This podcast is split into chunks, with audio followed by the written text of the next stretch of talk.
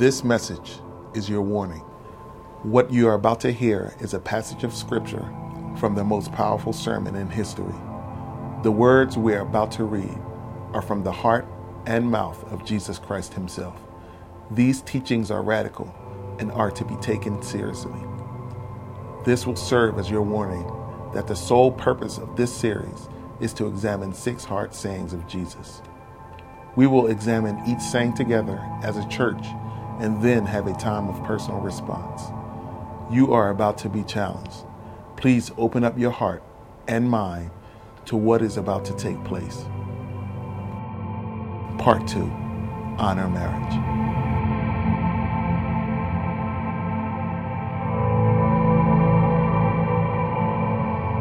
Last weekend, we began a series studying six very difficult sayings that are contained in the greatest sermon ever preached, the Sermon on the Mount. Matthew 5, 6, and 7. Jesus is describing for us the radical way of life that he's called us to as his followers. It's a way of life that's very different from the culture and the world and the times that we're living in. It's a way of life that was radical when Jesus spoke it, and it is just as radical today. And we looked at it last weekend, and we began to understand that what Jesus is doing in this passage of Scripture is he's beginning to deal with the Old Testament law. And it's very important up front that you understand Jesus in this passage is not contradicting and challenging the Old Testament law. What Jesus is dealing with are the interpretations of the law that had been passed down from the scribes and the Pharisees. And Jesus is challenging the interpretations. That's why, as we read the text of Scripture, you'll hear Jesus say, You've heard it said, but I say to you. You see, what had happened over time is the scribes and the Pharisees had taken the Old Testament law and they had reduced it down to simply dealing with the external. That righteousness was simply a few things you do on the outside, and as long as you do these things and don't do these things, then God's happy. They'd taken God's divine standard and reduced it and made it nothing more than a system of human achievement. Jesus shows up and begins to challenge that very understanding of the law. And in doing that, he says some very difficult things. That's why we said last weekend we kind of give you a warning statement up front. We want you to know the things that Jesus is about to say are not necessarily what we want to hear, but they're what we need to hear. Last weekend, Jesus began by dealing with the subject of relationships. I want to give you the life application that we looked at last week, and I want to put it back up on the screen. I want you to read it out loud with me. Here's what we said last weekend. You ready? As a follower, I'm sorry, I messed up. Let's start over. I wrote it, I ought to know what it says, right? Here we go. As a Jesus follower, it is impossible for me to be right with God and not be pursuing rightness in my relationships with others. That's not what we want to hear. We want to hear that, well, we can just let that go and move on. That's in the past. Let's just forget about it. But the law said, You shall not murder. Jesus went on to tell him, I say to you, you shouldn't even be angry. Because if your brother has something against you, Jesus said you're living in violation of that commandment. The heart of that commandment was something much greater. Last weekend we looked at that subject, and at the end of the service, a lot of you raised your hand and said, Hey, God's put somebody on my heart that I need this week to go and start reconciling those relationships. I'm going to ask you a question this morning. How many of you this week began to take the steps? Maybe it's not done yet, but you've begun to take the steps to make right that relationship that God put on your heart last weekend. Let me see your hand. Just hold it up for a second. Praise the Lord. God bless you. You can put them down. A lot of hands this morning. I got to be honest. I came into the weekend thinking, Lord, what do I do if I say that? Nobody raises their hand, you know. But thank God you've begun to take those steps. Hey, it's not easy, it's not comfortable, but listen to me, it's right. It's the right thing to do. And some of you may have enjoyed the greatest sense of freedom and peace from God you've had in a long time because you began to take those steps. Well, as we continue our study through this series, Jesus takes us a step further. Last weekend, he talked about relationships in general. This weekend, he begins to deal with the most important of all human relationships. This weekend, Jesus begins to deal with the relationship of husband and wife. And I find it interesting that in this passage of Scripture, Jesus, that we're studying over six weekends, Jesus only dealt with six of the commandments. Now, there were hundreds of scribal interpretations of the law. There were hundreds of applications that the Pharisees were carrying out. Of all the hundreds Jesus could chose, could choose, he chose 6 of them, and of the 6, 2 of them deal with the same relationship. One third of the examples that he uses deals with the subject of marriage, both this weekend and next weekend. We're going to be dealing with that. Why would Jesus highlight marriage like that? Well, let me tell you why. Because marriage is a big deal. Marriage is a big deal. Let me show you a verse of scripture Hebrews chapter 13 and verse 4. Listen what it says. Marriage is to be held in honor among all, and the marriage bed is to be undefiled. For fornicators and adulterers, God will judge. The Bible says marriage is a big deal and we should honor marriage. And the commandment that Jesus deals with this weekend, and then we're going to look at it again next weekend, both of those commandments deal with this issue of honoring marriage. We live in a culture, we live in a society where marriage is under attack. And when I say that, I know what that triggers in a lot of us as conservative Christians. We think immediately what Pastor Vance is talking about is the, the same sex agenda that's out there trying to redefine marriage. And don't misunderstand me. That is an attack and an affront on the sanctity of marriage. But so is the devaluing of marriage that has taken place in the Christian community that has led us to a point in history where marriages are falling apart inside the church at the same rate they're falling apart out outside the church. And what the world wants to understand is what comes out of our mouth about valuing and honoring marriage real, or is it just something that we say? Jesus here is speaking to us about honoring the sanctity of marriage, this relationship. Our culture needs to look at the church of Jesus Christ and understand that we honor marriage. Now, as an introduction, I want to give you a couple of reasons why marriage is such a big deal. Now, this introduction is a little bit long, all right? So hang on, but it's going to carry us for two weeks, all right? This introduction helps set up this weekend and next weekend. They both fall under this umbrella. So let me give you a couple of reasons why marriage is such a big deal. Number one, marriage is the building block of society. Marriage is the building block of society. This isn't so much a scriptural component as it is a social component. Marriage is the building block of our society. We're a world made up of nations. Nations are made up of states, states made up of cities, cities made up of communities, communities made up of families, families made up of marriages, founded upon marriage. So goes marriage, so goes society, so goes the world. Kathy Peel is a very respected spokesperson on behalf of the family in America. She's known by many people as America's family manager. She and her husband do much writing and speaking on the subject of marriage, and she's been the guest on hundreds of television programs, including repeat appearances on Oprah, The Early Show, The Today Show, CNN, and HGTV. She's written articles that have, have, appeared in many magazines, including Family Circle, Home Life, Reader's Digest, Ladies' Home Journal, Parent Magazine, and Redbook. This woman has her finger on the pulse of marriage in our society. And I want you to look at this quote on the screen. Here's what she says Adultery is one of the most socially destructive forces in any culture because it destroys families. No people can expect to remain free who willingly dissolve the family unit that God designed as the launching pad for life. Adultery is a violation of the most sacred human relationship the commitment of one man and one woman to each other. Without this foundation, the family will stumble and society cannot flourish.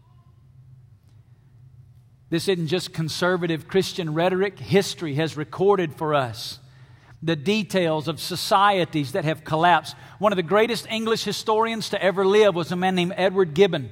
Edward Gibbon wrote the classic work on the Roman Empire called The Decline and Fall of the Roman Empire. In that book, Edward Gibbon, not a pastor, not a preacher, not a seminary professor, a historian, said that immorality was the number one force that brought the mighty Roman Empire crashing down. Marriage is the building block of society. And to deviate from God's design is to bring destruction on our culture. I was researching on the internet this week and I came across a quote by a man named David Cameron. You may recognize the name. He is the Prime Minister of Britain.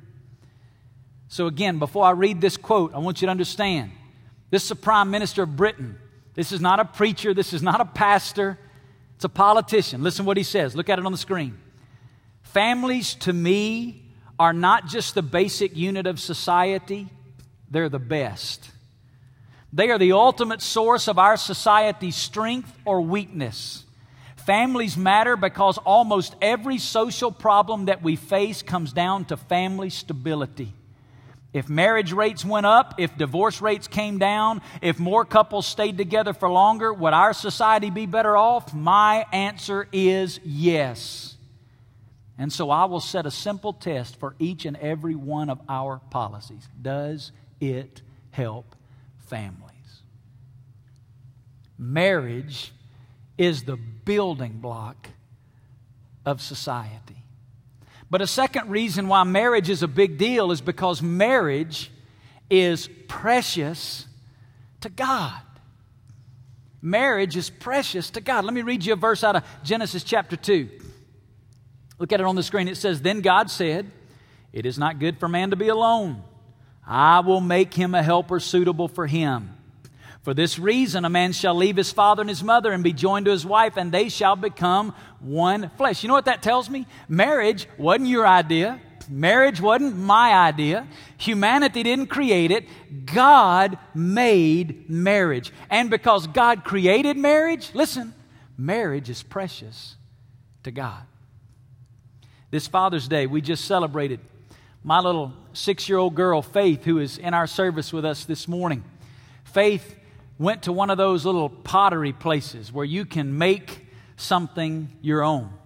And Faith went to that little pottery place and she was going to make something for me for Father's Day. And so Faith presented me with a kitty bank. But then she told me, Dad, it's not a kitty bank, it's a fat cat, PH, fat cat bank. Now, she made it, and it was a few days after Father's Day that she was able to go pick it up. And she picked it up there at the, the whatever that pottery place is, and she brought it to me at my office. And the day that she walked into my office with it, she was just beaming. Man, she came running into my office and she was carrying the Fat Cat Bank. And she said, Dad, here is your present. I want to give it to you. She was so excited. And I said, Well, Faith, where do we want to put it in the office? Or first she said, Daddy, where are we going to put it? I said, Well, I want you to decide. You pick the spot where we're going to put it. And she looked around the office and she found this place up on a shelf where everybody who comes in the office is going to get to see the Fat Cat Bank. And she said, Dad, you got some money that you're going to put in there? And I was like, Faith, I don't have any change, anything I can put in there. But as soon as I get some, I'm going to put it in there. So for the next several days, every day when I'd come home from the office, first question I'd get, she'd run to the door, Dad, did you put any money in the fat cat bank? Oh, Faith, I got busy. I didn't have any with me. I'm going to do it tomorrow. And the next day, she, Daddy, Daddy, did you put some money in the fat cat bank today? No, I didn't. I didn't do that today. And finally, a few days into it, I, I, I remembered, had some change in my pocket, and I put some money in. I couldn't wait to get home that day, you know. I get home, she comes, I said, Faith, you're not going to believe it today. I put some money in the bank. And she was so excited. You see, Faith had given me this as a gift because she loved me. She even on the bottom wrote the words love, faith, 2010. And because faith made this, it was important to her. You see, she had created this, so it meant something big to her. It's a big deal with her little hands she she colored it and she she made it look the way it looks. It's a little girl right? Pink and purple. She made this herself and in her eyes it is perfect. And if you come to my office you will see it up on the shelf man. It's important to her because she made it. When when she came in the service this morning she'd been in hope for kids in the earlier service. She came in she said dad where's the bank? I said it's up there under the pulpit. She said oh i see it. She did. This is very important to her God made marriage. With his hands, he shaped it.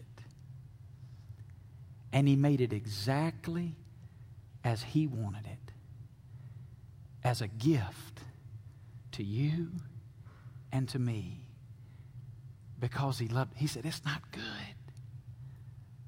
for him to be alone and because he made it listen it's precious to Him. It's a big deal. Marriage is a big deal because it's precious to God, because He created it, but also because He designed it to be a living picture of Himself and our relationship to Him. It's a living picture of who He is. Let me show you in the scripture. First of all, marriage reveals the image of God. Listen to John 1 27. God created man in his own image. In the image of God, he created him, male and female, he created them. I want to let you in this morning on a big theological secret. All right, you ready? Now, when you hear me say this this morning, you're going to say, Man, Pastor Vance, wow, where do you come up with this stuff? You must spend hours studying so that you can discover this wonderful truth that is so hard to understand and grasp. Here's the truth. You ready? God made men and women different. I told you you're going to be blown away, right? Wow, man, the insight that you bring, Pastor Vance, unbelievable. Hey, God made men and women different by design for a reason. You see, if we were the same, one of us is necessary, right? God made us different for a reason. You see, men demonstrate the image of God in ways that women do not, and women demonstrate the image of God in ways that men do not. And when you see a man and a wife, a husband and wife in a loving marriage relationship, you see a more complete picture of the image of God in society. We've been made in His image. But also, marriage is a portrait of the gospel. Look at this verse in Ephesians 5:25. Husbands love your wives as Christ also loved the church and gave himself up for her. You see, intimacy between a man and a woman is the closest illustration in humanity to the, to the intimacy that exists between Jesus and his bride, the church. The marriage relationship was given by God to teach us about who He is and the relationship He desires with each one of us. And here's why it's so important. When we dishonor marriage, listen, we are not just, just dishonoring a human institution, but when we dishonor marriage, we are marring the very character of God in society, and we are sending mixed messages about the glorious gospel of Jesus Christ. Marriage is a big deal. So, with that as the foundation, take your Bible, turn to Matthew chapter 5. Verse 27 is where we pick up this morning. If you don't have a Bible with you this morning, we're going to put these verses up on the screen. Matthew 5 27. Here's what it says You've heard that it was said, You shall not commit adultery. But I say, you hear what he's doing? He's challenging the common interpretation. He's, he's, he's bringing to their mind what the Pharisees and scribes have said. You've heard it said, You shall not commit adultery, but I say to you, as the one that wrote the law, as the author of the scriptures, let me share with you the heart I say to you that everyone who looks at a woman with lust for her has already committed adultery with her in his heart. I told you these verses needed like a warning statement, right? Then look what he says in verse 29. If your right eye makes you stumble, tear it out and throw it from you. For it's better for you to lose one of the parts of your body than for your whole body to be thrown into hell. If your right hand makes you stumble, cut it off and throw it from you, for it is better for you to lose one of the parts of your body than for your whole body to go into hell. We're to honor marriage. Let's do the same outline we did last weekend. Three questions. Here's the first one What's the commandment? What is the commandment that Jesus is addressing here? Well, it's obvious. It's the seventh commandment listed in the Old Testament set of Ten Commandments in Exodus chapter 20 You shall not commit adultery. Now, the word adultery in both the Hebrew and the Greek language is a word, it's a verb referring to the act of a married person breaking the vows of his or her marriage covenant by becoming involved intimately with another person. But here's what the scribes and Pharisees had done They'd taken this wonderful commandment that God gave to protect and guard the sanctity of marriage. They'd taken this wonderful commandment that was a demonstration of the passion God has for marriage and the priority that He places on it and the preciousness of marriage in the sight of God and the value of marriage in society. And the scribes and the Pharisees had reduced it to simply an external act. As long as you don't sleep with somebody that's not your spouse, you're good. And before we get too down on the scribes and Pharisees, our culture's done the same thing. You go home, get out Webster's dictionary, open it up, look up the word adultery, and let me tell you what you'll read. Voluntary sexual intercourse between a married person with someone other than his or her lawful spouse. You know what we've done? We've taken the, the law of God that's perfect and pure and given to raise and honor marriage in society, and we've reduced it to simply an external action. Is that adultery? To sleep with someone other than your spouse? Absolutely. But I think everybody in the building understood that when you walked in the doors this morning, right? I mean, we all got that part. But what Jesus does is he shows up on the scene and he says, although that honors the letter of the law, that is not the spirit of the law. Well, then, how did Jesus explain it? There's the second question. How did Jesus explain this commandment? Well, look back at verse 28. He just said, You shall not commit adultery. That's what you've heard. But I say that everyone who looks at a woman with lust for her has already committed adultery with her in his heart.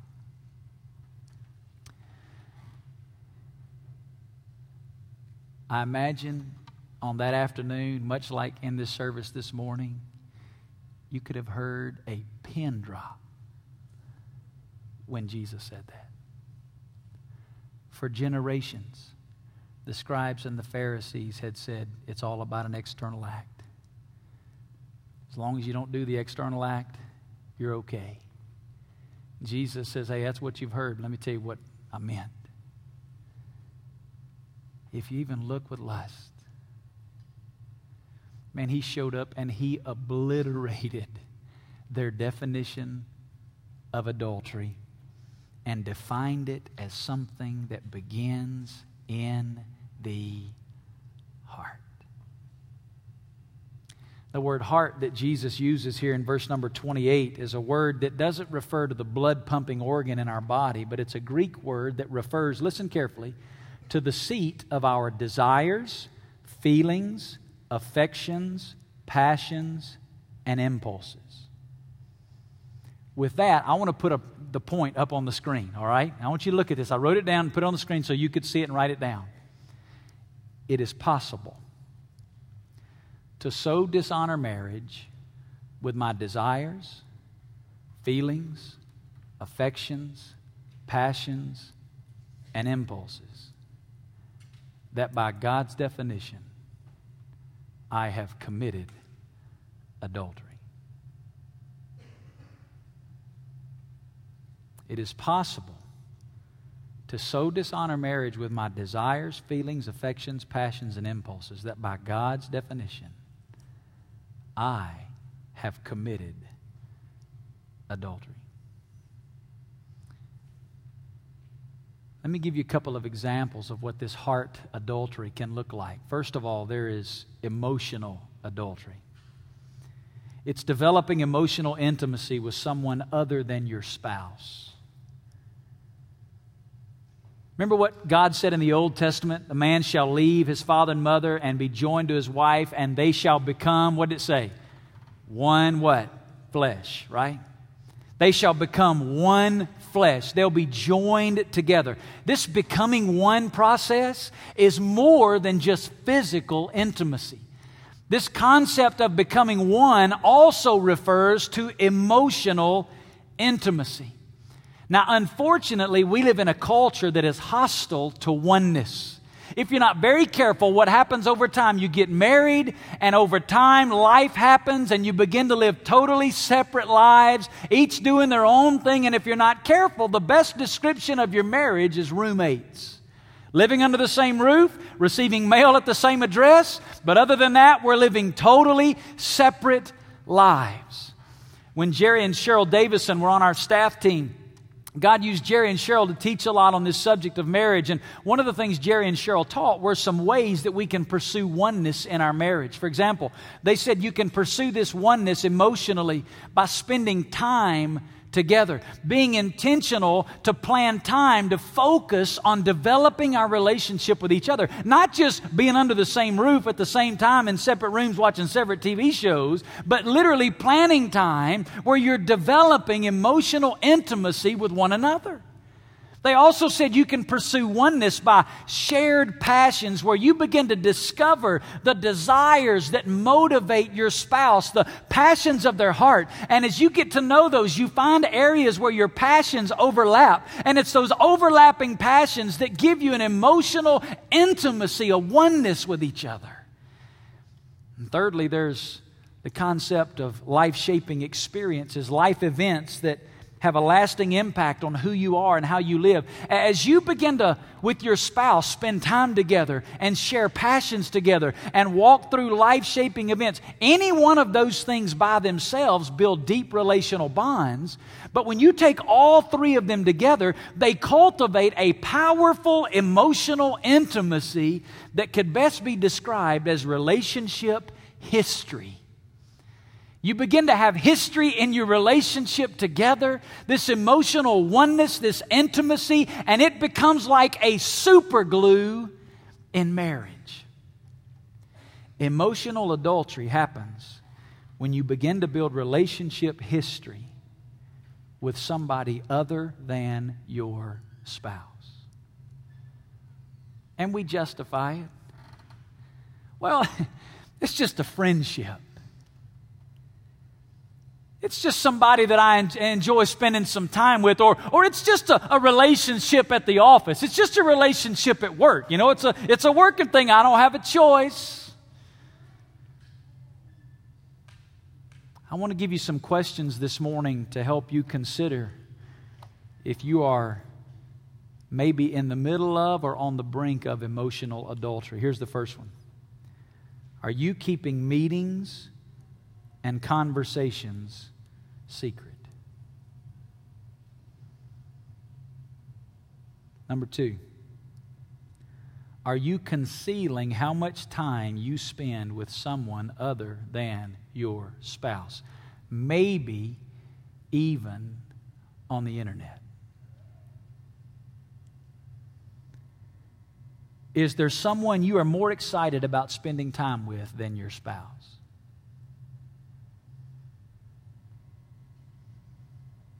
Is there someone else you think understands you better than your spouse?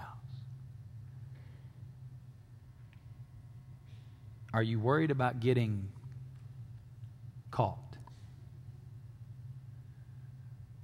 If the answer in your heart to any of those questions is positive, you're either on the brink of or already caught in the middle of emotional adultery, beginning to build emotional intimacy with someone other than your spouse. A second example of this principle Jesus is talking about is the example of mental adultery. It's what Jesus specifically is addressing in verse 28 when he says, If you look at a woman with lust for her, you've already committed adultery in your heart. The word lust here is a word that means to, to fix your affections on or towards someone else. And John MacArthur, he brings some clarity about this lustful look by saying this it's not that of an incidental or involuntary glance, but of an intentional and repeated gazing. Jesus is not here drawing this hard line that even an involuntary, I mean, we live in Vegas for crying out loud. You drive around 215, you're going to see some stuff, right? I mean, in our town here, we could live in constant guilt where we live. Jesus is not talking about the things that you don't have any control over, the involuntary situations that happen in your life, those, those things that are just coincidence. That, that pop. But what Jesus here is addressing is the specific, intentional, repeated gazing. Now, inevitably, when you begin to talk about this, it's followed by a discussion that begins with this question Well, Pastor Vance, since you put it like that, let me ask you a question.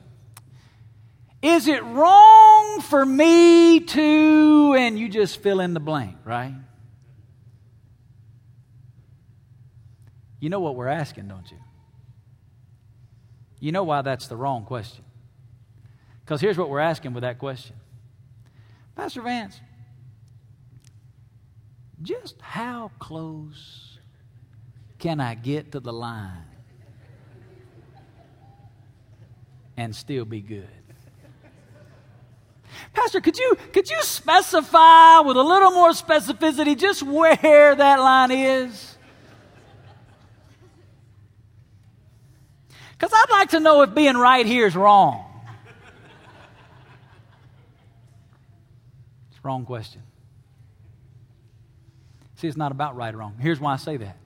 Because depending on your past, your background, your flesh, and mine, what may be wrong for me may not be wrong for you. You need to know your weaknesses, you need to know your flesh. Hey, my inner man's being renewed, but my outer man's decaying day by day. You know what that means, right?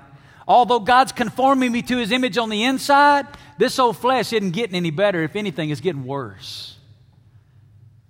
And if I'm simply asking the question, well, is it wrong? How close can I get? Let me give you another defining question that you need to write down. I'll put it up on the screen. Here's the question Does this action, thought, attitude, or emotion cultivate or hinder intimacy with God and my spouse? It's irrelevant about the right or wrong. You ask this question, you don't ever have to ask that other one. Does it cultivate or hinder intimacy with God and my spouse? Whatever the thought process, the behavior pattern, the action, the attitude. You know what the point is, right? The battle for faithfulness in marriage is won and lost in the mind. It's a battle on the inside. Listen, every act of adultery, whichever category it falls into physical, emotional, mental every act of adultery began in the thoughts and intentions of the heart. If I win the battle in the heart, I win the battle in every other area. Remember last weekend? We looked at that verse out of Romans 12 that says that we're to, as far as it depends on us, we're to pursue peace with all men. Remember what I said? If you live out that principle, you never have to worry about the you shall not murder part right? I mean, if you're pursuing peace with everybody, the murder piece is taken care of. Here's what I'm saying to you this morning. If you and I will win the battle in the heart, you never have to worry about the you shall not commit adultery piece. It's a hard issue. Well, third question What is the application then for me today? Well, let's read it again, verse 29 and 30. If your right eye makes you stumble, tear it out and throw it from you, for it is better for you to lose one of the parts of your body than for your whole body to be thrown into hell. If your right hand makes you stumble, cut it off and throw it from you, for it is better for you to lose one of the parts of your body than for your whole body to go into hell. What in the world does that mean? Huh? Pastor, is this service about to become a mess? What in the world is about to happen in here? Well, obviously, Jesus is using figurative language here to communicate a spiritual truth. You say, How do you know that? Let me tell you how I know it. Because he just said the problem's not on the outside, the problem's on the inside. You can take out both eyes and cut off both hands, and guess what? The problem's still there. It's a heart problem. If Jesus literally meant here to pluck out your eyes and to cut off your hands, it goes in total contradiction to what he just said in verse 28. In verse 28, he just said it's not an external righteousness issue, it's an internal righteousness issue. God needs to do something in my heart. The surgery that is required to experience victory is not a surgery on the outside, it's a surgery of the heart. John MacArthur gives us some even more clarity. I want you to look at this quote on the screen. He says, In Jewish culture, the right eye and the right hand represented a person's best and most precious faculties. The right eye represented one's best vision, and the right hand, one's best skills. Jesus' point is that we should be willing to give up whatever is necessary, even the most cherished things we possess if doing so will help protect us from evil. Let me give it to you in a life application statement. Honoring my marriage is worth whatever it takes. I want you to say that out loud with me this morning. Honoring my marriage is worth whatever it takes in this Jewish culture, man, that Jesus was speaking in, when he said that right hand, right eye stuff, they knew exactly what he was talking about. He was saying whatever it takes to honor your marriage.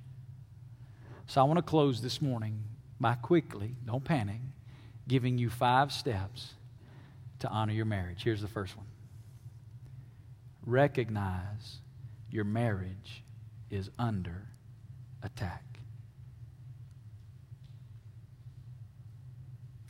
If you are living with the attitude that says, it can't happen to me, you are deceiving yourself and you are exactly where the enemy wants you to bring destruction to your marriage. I love my wife. We've been married for 18 years.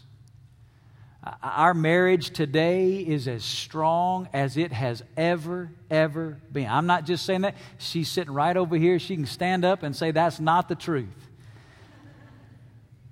I'm giving her just a minute to see. hey, it's as strong as it's ever been. Let me tell you what I know. We're as capable as anybody in this room of any sin under heaven. if we don't recognize our marriage is under attack, we've already taken a step in the wrong direction. Listen what 1 Peter 5 8 says Be of sober spirit, be on the alert. Your adversary, the devil, prowls about like a roaring lion seeking someone to devour. Listen to me. He has a bullseye on your marriage. Hey, not because we're worth it or you're worth it. No, because the character of God and the representation of marriage that is the gospel of Jesus Christ in culture, He would love to mar the character of God. Recognize your marriage is under attack. Number two, ask the Holy Spirit to identify anything in your life that needs to be removed.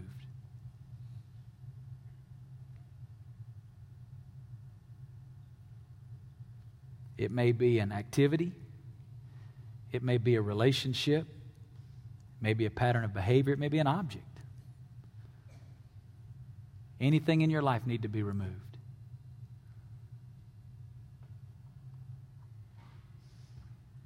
My wife owns the responsibility in our home. You know, you get magazines in the mail, stuff in the mail, it winds up in stacks all over your house. My wife has a passion about going through those things periodically. She's got a husband and two teenage boys that live in that home.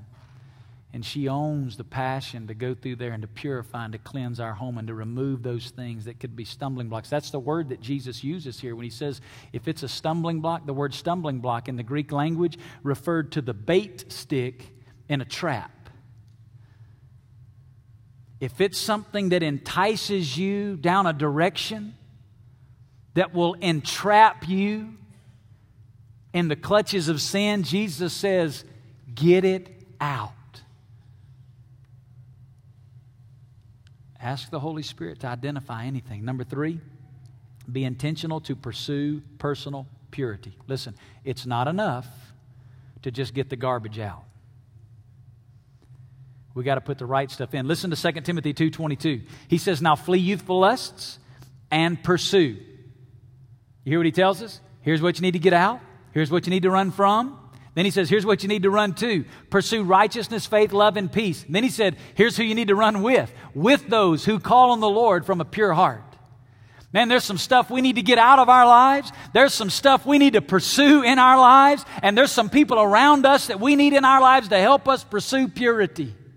Hey, the greatest thing you bring into your marriage is your own personal love relationship with Jesus Christ to the degree that you are pursuing Him. Listen, I will never love my wife as Christ loved the church unless I'm pursuing Christ and allowing Christ to love her through me. Pursue personal purity. Number four, build safeguards in your life. Build safeguards in your life. Let me show you a verse in Proverbs chapter 4 and verse 23. Listen what he says. Watch over your heart with all diligence. The word watch there means to protect from danger through watchful attention. I'm to guard my heart. Listen, why? For from it flow the springs of life. Everything else comes out of what's on the inside. Then look what he goes on to say.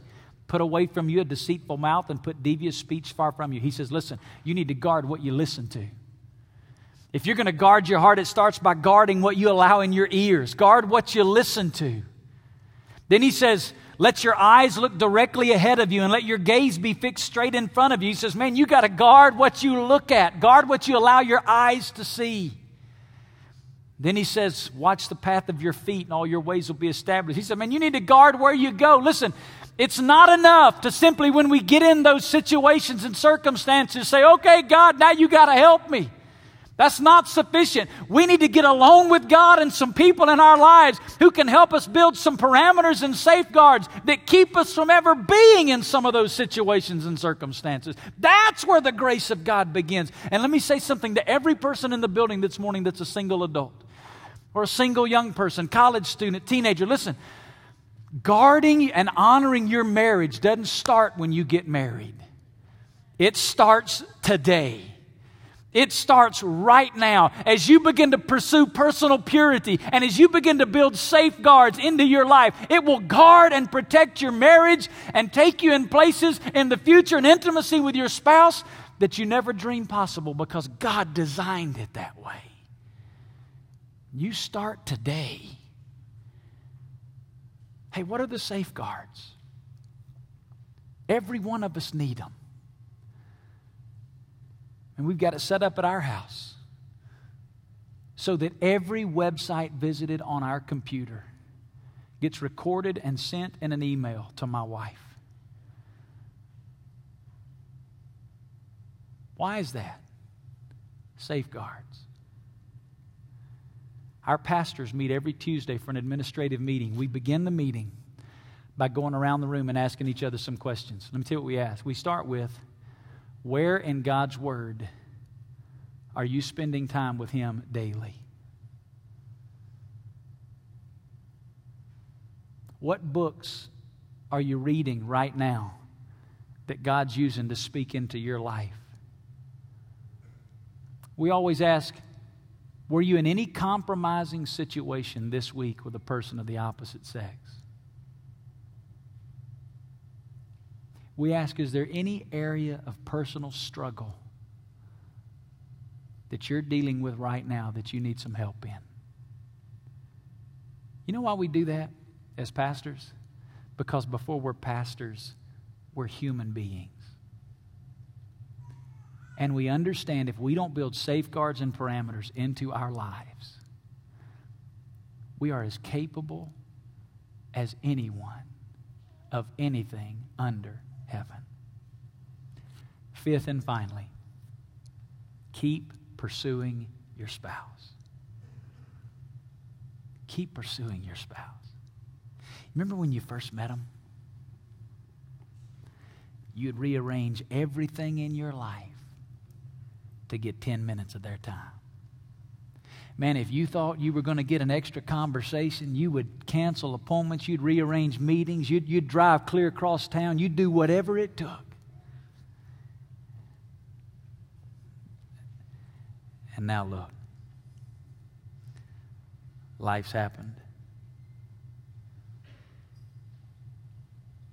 Hey, keep dating your spouse. Ask them out on a date.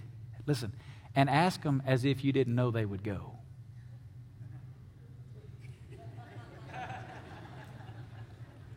That'll change the way you ask, won't it? Where are we going to eat?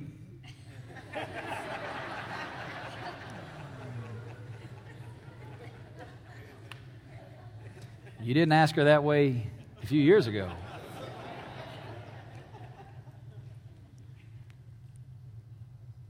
Stay connected throughout the day. Hey, God's given us all this technology. Let me tell you what the enemy's done. The enemy's taken technology and turned it into a weapon that's used to destroy emotional intimacy in the home because there are people spending time on the internet and on cell phones and texting and tweeting and Facebook and everything else with people that they shouldn't be. And they need to be using those as tools to cultivate emotional intimacy with their spouse. Use those tools to stay connected with your spouse throughout the day. When's the last time you just sent a tweet or a text or posted a Facebook message about how much you love your wife or your husband? How special they are. My wife gets mad at me sometimes. I'll be on my way home. I've called her two or three times a day. I'm on my way home. she says, You're going to be home in 10 minutes. I know. I just want to call you again. Hey, you need to stay connected. And you don't do that because the emotion's always there. You do it because it's the right thing to do. Keep pursuing your spouse.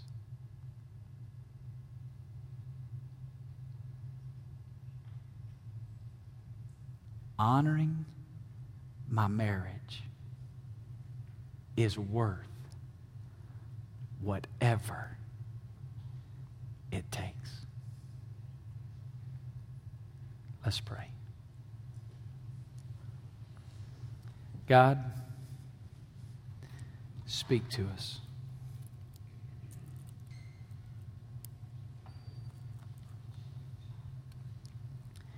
as you sit quietly this morning with your heads bowed, I want you to, if you can, just try to get to a place right now as if it was just you and me in the room.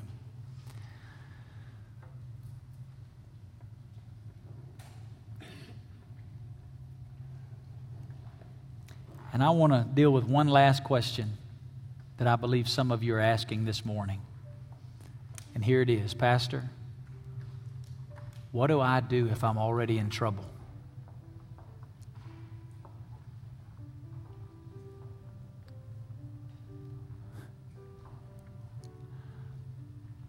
What do I do if I'm already in trouble?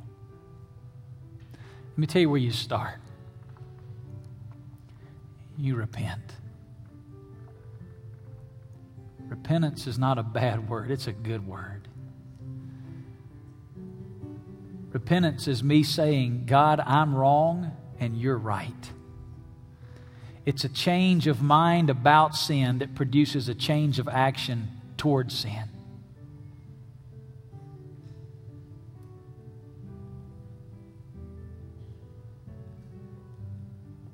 just right where you're sitting, you just begin to tell God, God, you're right, I'm wrong. God, I've sinned. Second thing I want to encourage you to do this morning is I want you to embrace God's forgiveness. The Word of God says if we confess our sins, He is faithful and righteous to forgive us of our sin and to cleanse us from all unrighteousness. Listen, there's some of you maybe this morning, you're still carrying old baggage from the past that's already been dealt with, but you can't let it go. Listen, God's forgiveness is real, it's rich, and it's deep.